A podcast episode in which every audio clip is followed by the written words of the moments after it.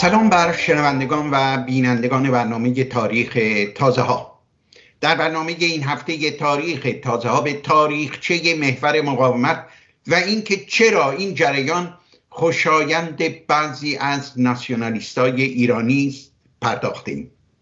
روز دوشنبه 16 بهمن ماه برابر با پنجم فوریه 2024 ناصر کنعانی سخنگوی وزارت امور خارجه جمهوری اسلامی ایران. در نشست خبری در تهران مدعی شد که جمهوری اسلامی ایران هیچ نیروی نیابتی در منطقه ندارد. او حمله آمریکا را به نیروهای مورد حمایت جمهوری اسلامی ایران در عراق، سوریه و یمن نقض حاکمیت و تمامیت ارزی آن کشورها توصیف کرد. اما بر کسی پوشیده نیست که جمهوری اسلامی سالیان درازی است به ویژه پس از آشکار شدن برنامه هستگیش درگیر جنگ نیابتی با اسرائیل آمریکا و کشورهای عربی متحد آمریکاست. جنگ نیابتی چنان که از نامش پیداست جنگی است که در آن طرفهای درگیر نه با نیروهای مسلح خود بلکه به واسطه نیروها و گروه های مسلح میانجی با یکدیگر می جنگد.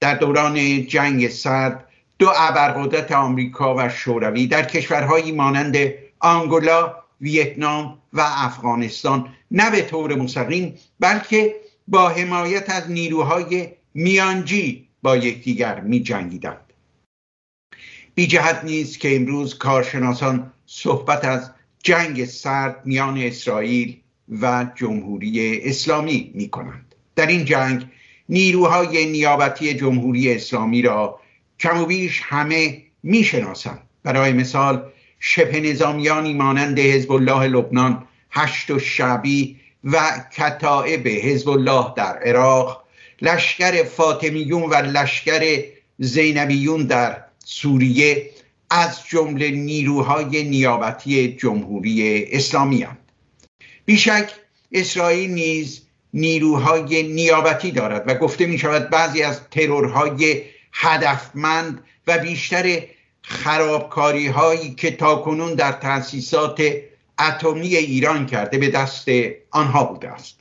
اما درباره هویت و سازماندهی آنها اطلاع دقیقی در دست نیست. البته جمهوری اسلامی کمویش همه نیروهای مخالف خود را نیروی نیابتی اسرائیل می‌داند.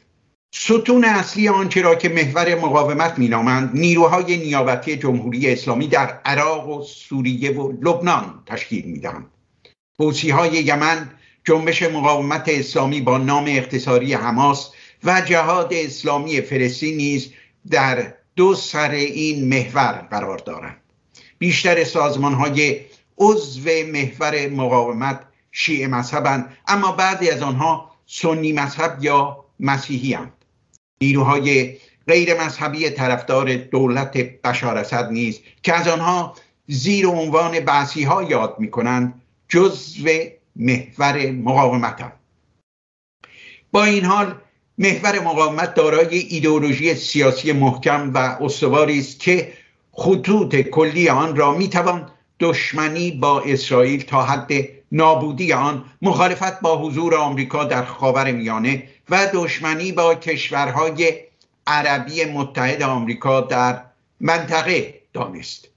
کارشناسانی از محور مقاومت زیر عنوان اهرم سیاسی نظامی امپراتوری تازه ایران یاد می‌کنند. بی جهت نیست که بعضی از ناسیونالیست های سکولار ایرانی از محور مقاومت و در نهایت از جاه طلبی های جمهوری اسلامی در منطقه پشتیبانی می‌کنند.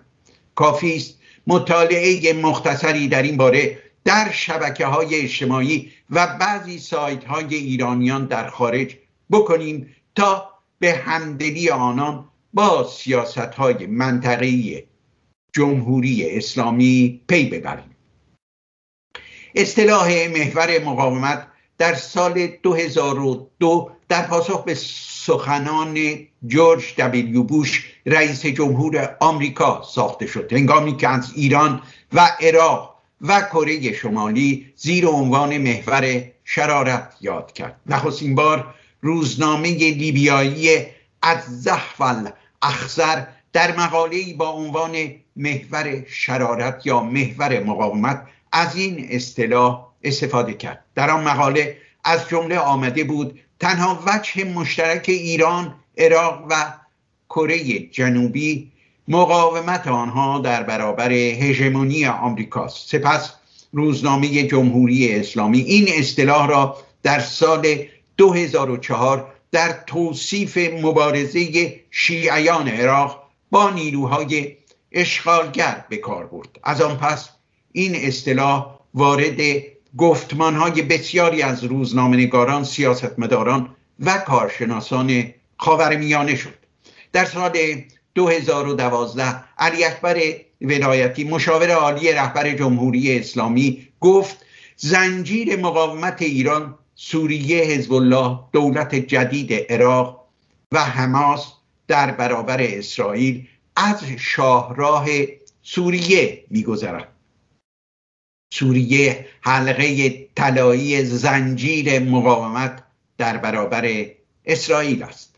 در اوت 2012 سعید جلیلی دبیر شورای عالی امنیت ملی ایران در دیدار با بشار اسد رئیس جمهور سوریه درباره جنگ داخلی سوریه گفت آنچه در سوریه میگذرد موضوع داخلی آن کشور نیست بلکه درگیری میان محور مقاومت و دشمنان آن در منطقه و جهان است. ایران هرگز شکست محور مقاومت را که سوریه عنصر ذاتی آن است تحمل نخواهد کرد.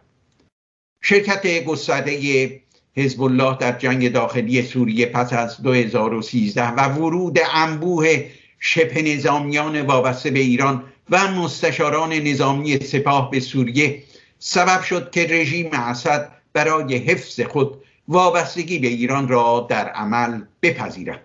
در آن زمان اسلامگرایان سنی مانند اخوان المسلمین و حماس شروع به مخالفت علنی با ایران و حزب الله کردند و به ترکیه و قطر که درگیر رقابت ژئوپلیتیکی با ایران بودند نزدیک شدند. جالب این که جمهوری اسلامی روسیه و چین را نیز به سبب سیاست های ضد غربی آنها و روابط کم و بیش خوبی که با ایران و سوریه دارند یاریگر محور مقاومت می‌داند.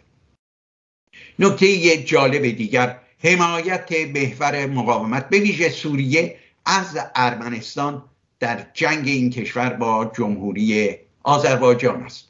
گروه های وابسته به رژیم اسد مانند حزب سوسیال ناسیونالیست سوریه و گارد ناسیونالیست عرب حمایت خود را از ارمنستان در مقابله با حمله آذربایجان در سال 2020 نشان دادند. در سال 2020 زمانی که درگیری های قرباق آغاز شد بشار اسد حمایت خود را از ارمنستان رسما اعلام کرد و ترکیه را به اعزام تروریست به قفقاز جنوبی متهم کرد.